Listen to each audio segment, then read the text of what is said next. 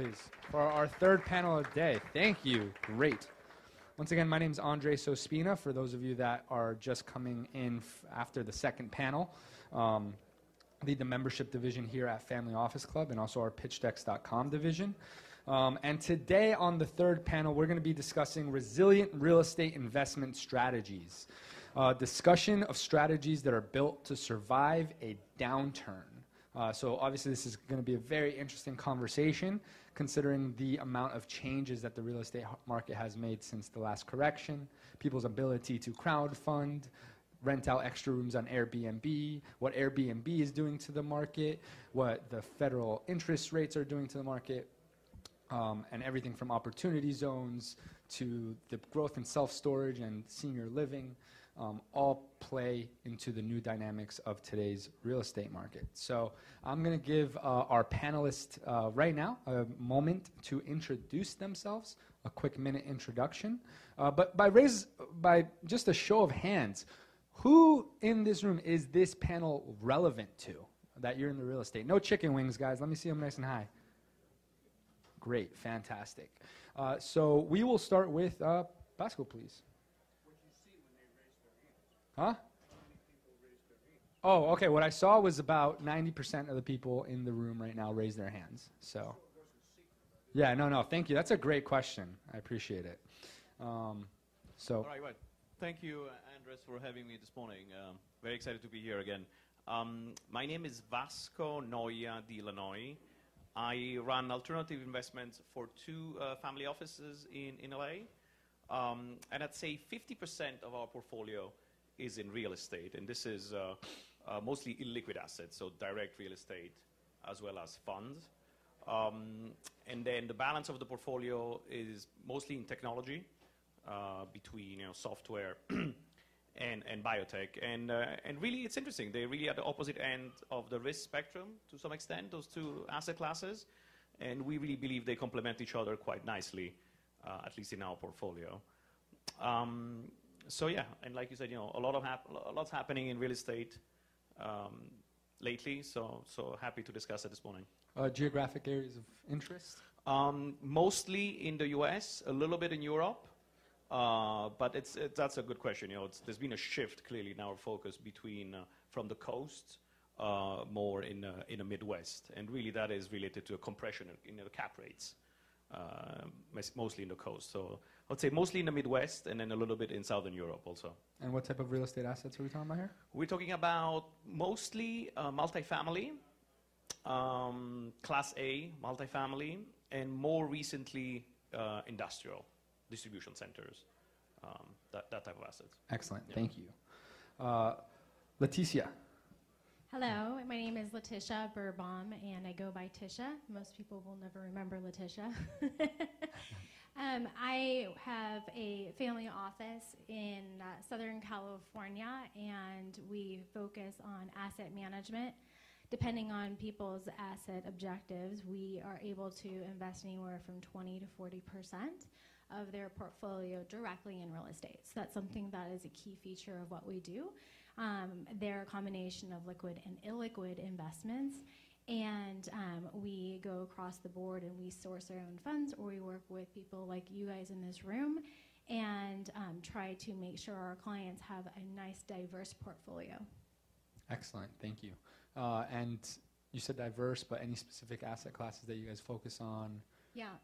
So we like self self storage um, just a little bit of history behind us. We had a self storage REIT actually go public IPO, and it's now um, publicly traded. Uh, that we're affiliated with, but that's just one piece. We also do um, um, hotels, and we also like storage units, like I said in the beginning, and then we also like um, Class A and Class B. Excellent, thank you. Fadi? Fadi Eftimios with Group RMC. We do uh, real estate that's I recognize that's like saying we do stocks. It's such a broad term. So we we we focus mainly on um, office space and particularly in the Midwest and Southeast. We've been doing it for a long time. Um, essentially, we started out a few families that were buying real estate mainly in Canada. We did quite well, and then when we moved to the U.S. to acquire assets, the assets tended to be a bit bigger, so we started pooling in outside capital. Uh, and we really stick to our metrics. In the Midwest and Southeast, what we're looking for typically are very high cap rates, 7, 8, 9, 10, and higher if possible, or a really you know, very strong value add opportunity that we can turn into a lot of cash flow pretty quickly. Excellent. Thank you so much. And uh, last but not least, Evan. Hi, good afternoon. Thanks for having me. I'm Evan Renov. Uh, we run a single family office based out of New York. I personally split my time between Israel, New York, and Boston. Um, our focus is, I say, multifaceted. It's uh, generally clinical stage biotech, early stage high tech, and real estate. Um, when it comes to just when it comes to clinical, we're always looking for good data in humans. When it comes to early stage tech, we generally will um, do early stage sector agnostic, um, and we create our own platform. So we create multiple accelerators. We have a tech transfer, external tech transfer office working with colleges, hospitals, research institutes. And when it comes to real estate, to jump out of your question, we're generally focused on triple net leases um, and and nursing homes. That's where our focus is in that area.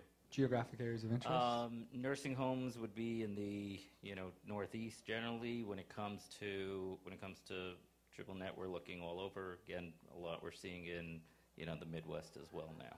Is this due to the population of the elderly in these areas, or? Um, yeah, I think it's a it, when it comes to to nursing homes, the reason why we like it really is also we, we know how to operate them, but at the same time, um, at the same time, we also, you know, the real estate there and the regulations in New York really lend towards something if you know how to navigate it. Um, you know, good returns, uh, I would say, in the nursing home space. So obviously, the increasing uh, elderly population certainly adds to that, and it sort of becomes a crossover when you're operating nursing homes and you're in tech and you're seeing a lot, uh, a lot of technology in that space it gives us the opportunity to take those technologies and then go and implement them and run trials and do things in our in our facilities as well. Are you talking about more like medical yeah, med tech? so it, exactly. So because we're looking at that tech as well, we can go and do a pilot in one of our you know one of our facilities that we can control. So it's uh, it's really interesting, and obviously we're offering you know an added benefit to patients in in the nursing homes. Excellent. Thank you so much. Uh, great. So I guess to start off with uh, my first official question, um, and we kind of touched it, touched up a little bit more on your um, strategic focus. Um, but I guess to, to start off, what do you think versus what your strategy seven, eight years ago? What has definitely shifted towards your strategy now? Uh, and we'll start off with Vasco. Um, so thanks for the, the question. Know, absolutely, there's been a, pretty dramatic shift in the way we allocate um, our investments in the real estate world. Uh, we really started investing more on the, on the coast, and uh, over the last, uh, let's say, five years, we've done certainly more investments in the Midwest, um, especially regarding the multifamily um, uh, investments that we've done. And we really have now targeted areas that we think uh, have potential for gentrification. And I'll use an example. We, we've done a number of investments in uh, East Hyde Park, which is just south of Chicago. And um, that's where the University of Chicago is. That's where the Obama Presidential Library is going to be. Uh, it was not necessarily a good, a good neighborhood um, 10 years ago, and certainly has done, has improved a lot. And that's, uh, that's an area in which we would not um, have investment maybe 10 years ago, but we have, we have now. Um, that's in part a result of uh, cap rates, of course, coming down on, on the coast more so than in the Midwest. And so, you know, in, as in many asset classes, you want to make sure you don't, you don't overpay in, in, in real estate. And, and, and so that's, that has really driven uh, part of the shift in our, in our strategy. Got it. And any type of recent projects that you can kind of. Yeah, so more recently, um, we have acquired some industrial properties and mm. things that can be used uh, as distribution centers. Of course, that is on the, on the back of the growth in e-commerce um, that we've seen. You know, a lot of the e-commerce uh, groups have very large distribution centers outside of the urban centers, but they need also distribution centers more uh, closer to the to their customers. Um, telephone ringing, and um, and so we have acquired some of these. And as it happens, some of these are in, uh, in opportunity zones too, uh, which of course has some uh, added tax benefits to that. So that's an area in which we have um, gone more, more, more recently. Yes. Great. Is, it, is the opportunity zones by design or just as an added? No, so this is my philosophy in opportunity zones is that you sh- it should be discarded in terms of the investment. The investment has to make sense on its own. If it happens to be an opportunity zone, great, but uh, that is really kind of like the last uh, item in our in our list. Um, in these cases, we, we partnered with uh, landlords who already had the land, and so we came in, uh, kind of like provided the capital to do the development. But these are situations where we didn't. There was not a price change after the the um, opportunity zone was introduced, because that, that we've seen that a little bit too. Great. Thank you. Uh, Tisha, uh, so once again, to just reframe the question for you, major shifts in your strategy within, you know, eight years from today and, and today, what, what do you th- see as major shifts in terms of geographically, strategically, how you're looking at deals? What do you think? Yeah, so um, diversification is important. So we try to invest in different areas of the real estate market and geographically. So historically, like you said as well, maybe more coastal, but right now we're definitely doing um, the Southern Belt and Midwest as opportunities. So what we're looking for specifically are deals that maybe are already established, something that we can go in and add a little bit more capital and it's already cash flow and then it can we can increase pricing and go from there and continue to develop. So for example, um, something that's important to us is finding an area that might have um, urban growth regardless. So there's colleges, there's universities, there's hospitals, maybe a train station, it's the first stop. So no matter what happens in the market, um, it's going to be sustainable. And so that's really important to us. The second thing that's really important to us is making sure that it's elastic. So our investments that we're looking at right now going forward have the ability to change prices quickly. So if the market changes, they, they're able to adapt. And our, our bottom line is we want to make sure that our clients are getting the rate of return that we're projecting, including market fluctuation. So again, we know for a fact we've been on an upward growth for the markets, and we continue to see, okay, yes, it's continuing to trend, but at some point in time, it's going to shift. And we want to be prepared to go there and not have to go back to clients and say, okay, well, well, we thought this, and then this is actually really what happened. So we're preparing no matter what. Um, if the market changes, that the, these um, locations will continue to be profitable. Can you elaborate a little bit more on what you said about the elasticity?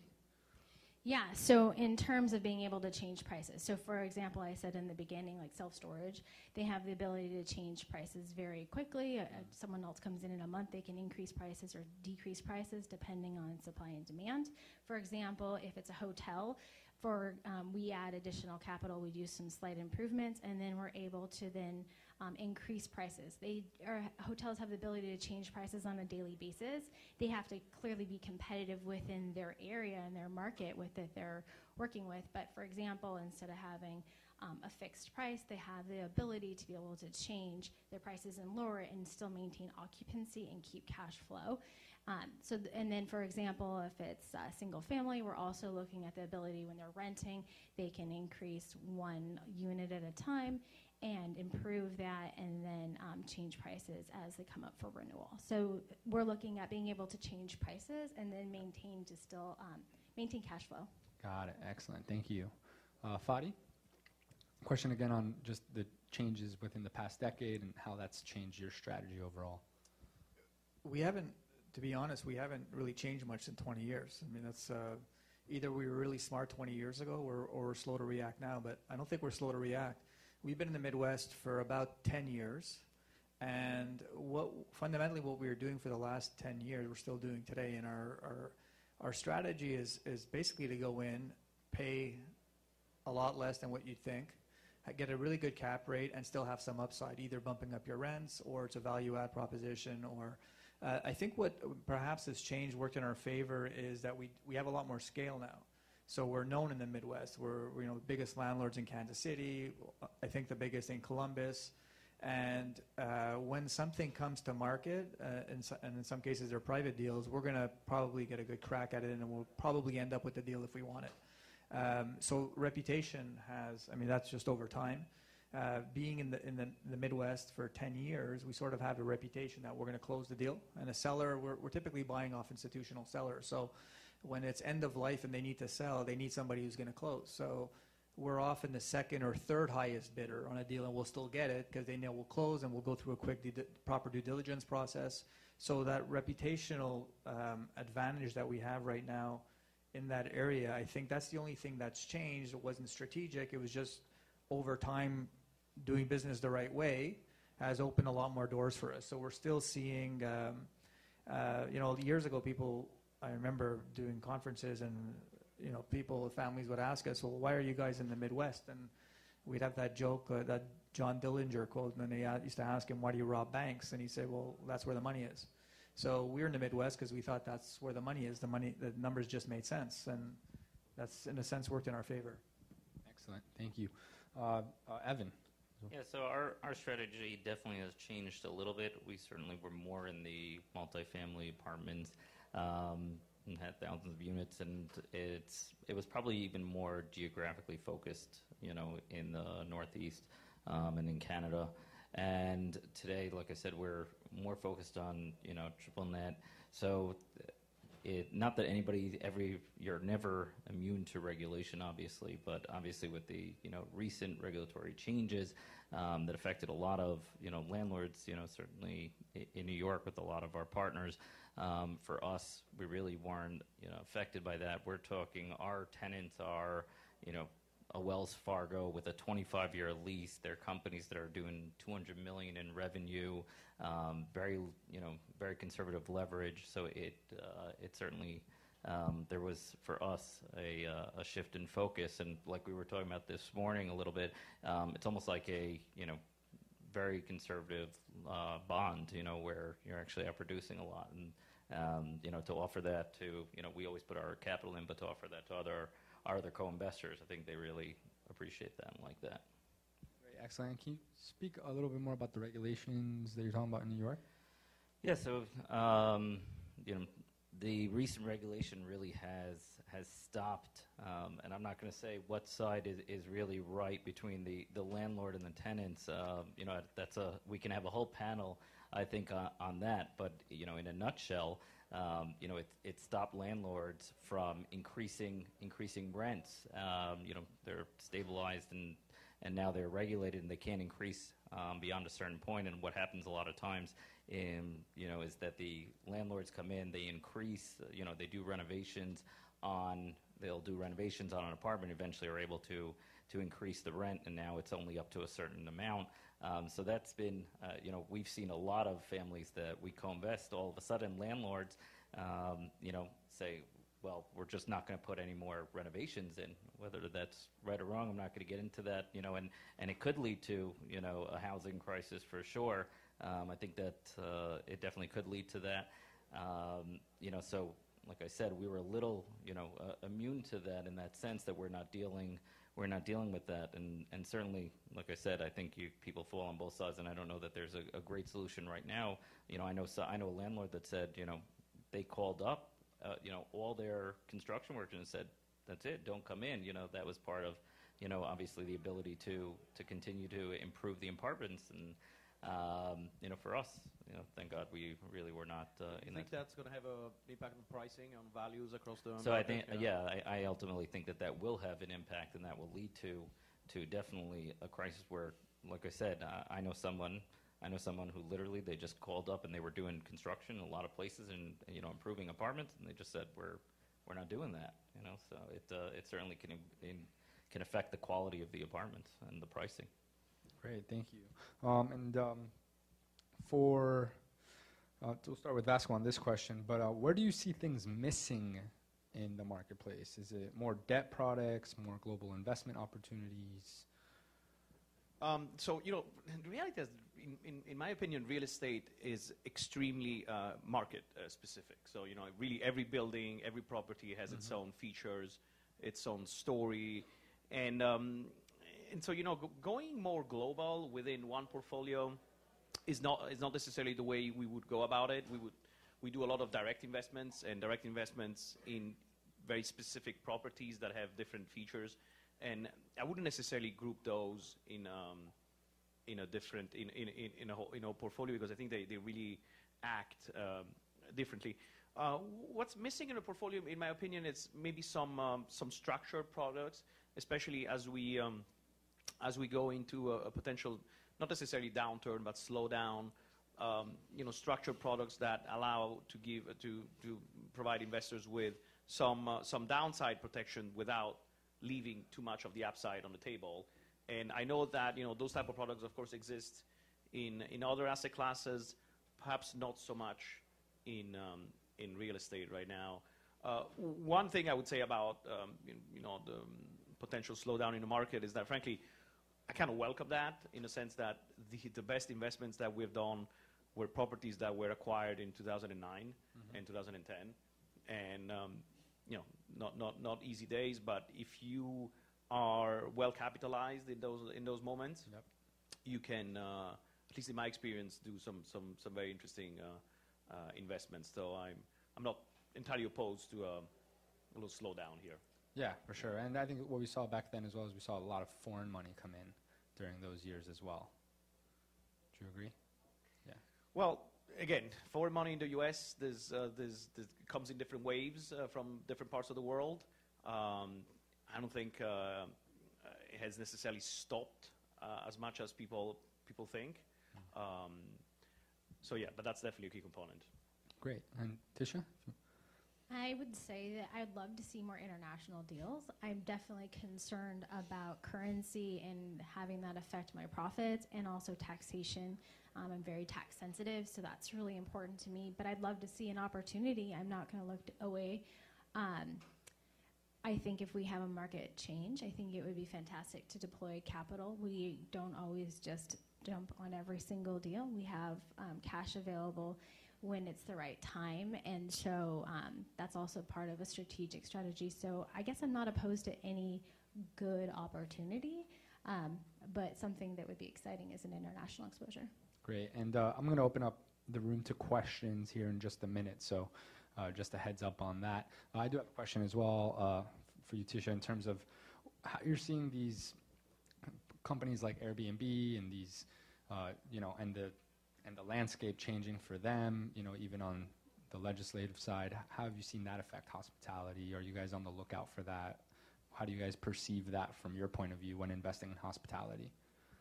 I think I'm watching regulations into the individual cities and states that we are invested in. So that's more of a correlation that we're looking at. But people are going to still need to stay places if they're going to hotels. It's still a supply and demand now, so I don't think that it's going to go away overnight.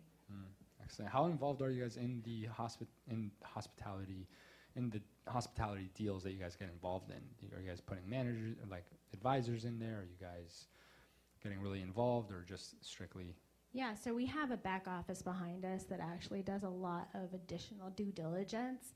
So we have um, man people on the ground to go check out the different deals as well, and then a lot of times people come to us and then we oversee it. So we're hands on as far as what's going on, on it, but we're not managing it on a day to day. Got it, got it. And um, for the for for uh, starting with Fadi, I'm going to ask you kind of a new question.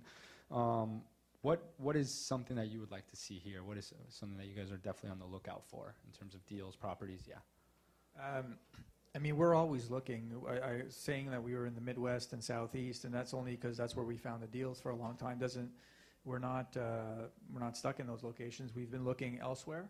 We're very patient. We're conservative in how we approach things, but we're opportunistic. We we hold a lot of cash, waiting for a downturn.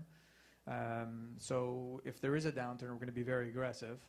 Uh, we're currently looking elsewhere, uh, just because we see there's a lot more interest in the Midwest, and you know, as as more and more interest builds up, we we anticipate at some point prices moving up, and that's when we tend to go go elsewhere. Got it. So, um, um, I don't know, did I answer your question? Yeah, absolutely. And I, I hear the term direct deal come up a lot. I get it on the phone a lot. I'm kind of curious when you guys hear that word from people. What what are your, what are your thoughts for when you guys hear direct deal? We've only done direct deal mm-hmm. for you know 19 and a half years. Where we started doing a fund to accommodate wealth managers, and if, we've had a few family offices that really liked us, like our philosophy, liked our assets, but they only did funds. So we've been talking to them for three years, and they can't co-invest because they only do funds. They don't have a due diligence process. So, you know, we finally set up a fund, which I, every time I keep saying it's going to be launched this week, but I've been saying this since February. So it's coming out soon, apparently. But it's going to be mainly for wealth managers, and um, but up until now, we've done direct deals with Mm. families. Great. I just wanted to add to that. That's something that keeps us strategic in our in our space because not a lot of people can play in that area. So that's something that it works for us. Yeah, I, I'd say the same thing. You know, in, in, in our opinion, the, the direct deals are, you know, a lot of time better, in my opinion, than than, than, than the fund uh, investments in real estate. You know, it it takes uh, some additional knowledge, some additional skills in house uh, that maybe some some groups don't have, but uh, it's definitely uh, given like very interesting results for for at least for for our portfolio. All right. Evan? Um, yeah, so we, like I said, we're generally doing directs. We've created, you know, SPVs, you know, so that people can can come in, um, just depending on their their check size or you know their ability to invest um, in a fund or directly into a deal. So you know, we're always looking on a deal by deal basis, you know, and seeing whether or not to create that vehicle, you know, to accommodate people coming in with us. Great. Thank you. Uh, I'll take questions from the audience now. Right over here. Do you have a microphone?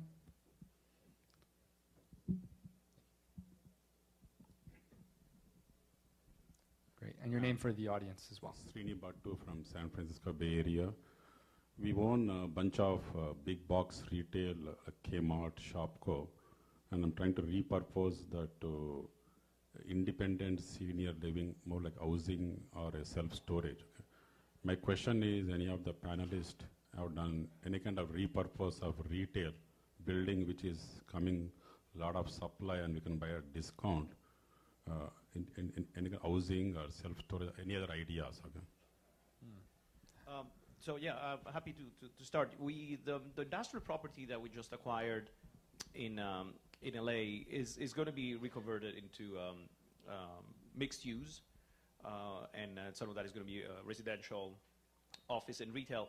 Um, the uh, so that's an example that we, we're doing right now. It's not necessarily a, retail initially, but we have to go through the whole, similar process of changing the zoning, changing the entitlement, and um, and all of that, which is expensive, time-consuming, and, and involves a lot of um, political arm twisting also at the local level. So, that being said, I, in our opinion, it's it's worth the investment. You know, especially because, like you say, you probably will pay an interesting price for those assets that you're looking at right now. And so, it's it's if you have the time, the patience, and the resources, it's it's it's it's it's it's a good idea to go through that uh, that process. Would anybody else like to add on to that question in terms of having seen or being familiar with repurposing old retail buildings into maybe a senior living, self storage, and how that's working out?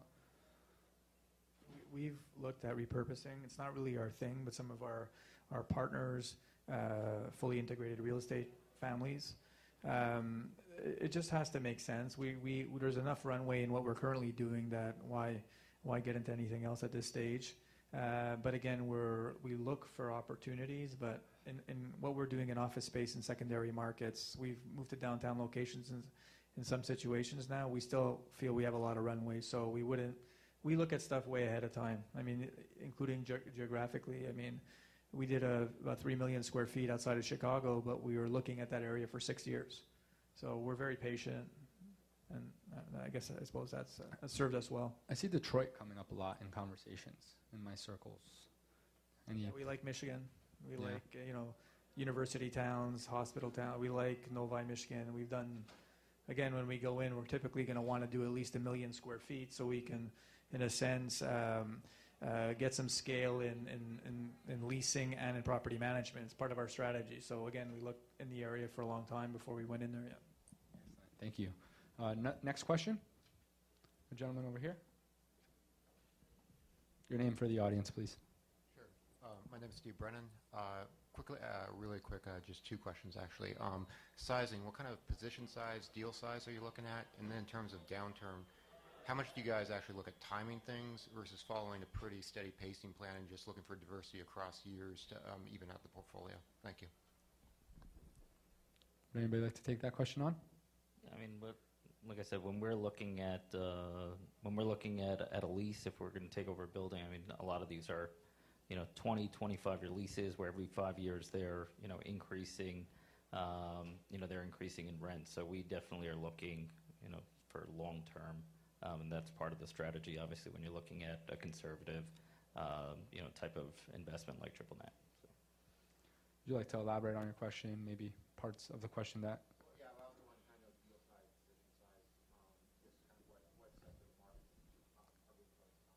Great. So uh, we'll do a quick, just deal size and uh, and focus area, just really quick to recap on that. So. Great. Thank you. So um, for us, I'd say uh, the ticket size is probably 10 to 20.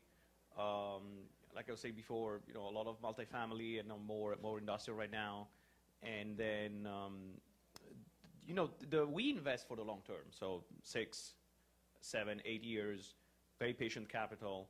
Um, it's actually part of our uh, downturn uh, protection strategy. The fact that you know, yes, there will be a cycle, but we we're not sellers. Um, and then, um, you know, if we can do two times our investment in four to five years, we're quite happy with that actually, on the real estate side. Deal size, it really depends. Um, we look at the opportunities. So for us, um, it's bottom line. It's the numbers that we're looking for. So if you think that you're gonna, we want cash flow opportunity already. So if you're positive cash flow, we're looking at what does that look like? Is there ways that we add capital? Will you, um, what kind of improvements will you look at? Um, and how will that affect your bottom line? Will there be passive losses um, also passed along to the, client as well so that we can take care of that and if there's offset with cash flow? Um, so, as far as the additional questions you had on region, it, it all really depends. It's really for us, it's the bottom line. Duration, it also, we have we're really diversified. So I'm going to say that as long as like timing. Sometimes we have an exit strategy of one to three years. We don't really like anything longer than a 10 year hold. Um, that's kind of our threshold. But, you know, we're comfortable with five, seven.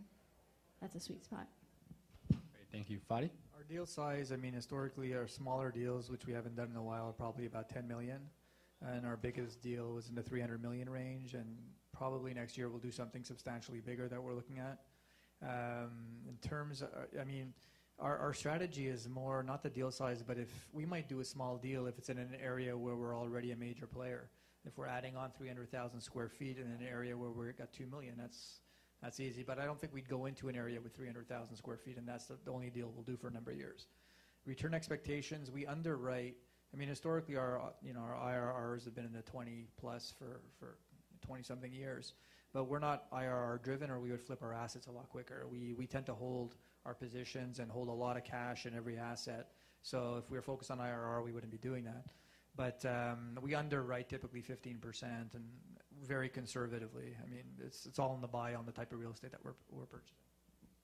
Uh, so we have we have one arm actually that does you know we'll place capital you know debt equity from one to three million, and then our low high when it comes to ticket size. I would say on uh, you know triple net is probably 10 to 10 to 40.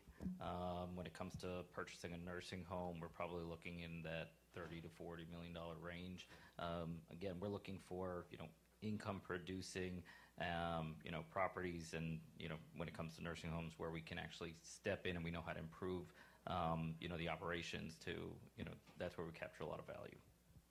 Fantastic. Great. Uh, so, if we can give a round of applause to our panelists on the real estate side, thank you so much. Um, before, uh, before the panelists get up, before anybody gets up, I'm just going to leave you with a couple final notes. Um, for our new members, for our new members, please make sure that you introduce yourself to Jennifer Velasquez at the front registration desk, if, especially if you want to get familiar with the additional benefits that are part of your membership and your client portal. Uh, second, uh, we have four more panels going on today, and then we'll be having our cocktail reception around 4 o'clock. So there are four more panels.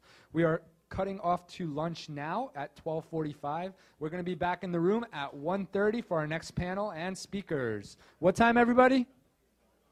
Great. I really appreciate it, everybody. Everybody have an enjoy their lunch, and we'll see you back.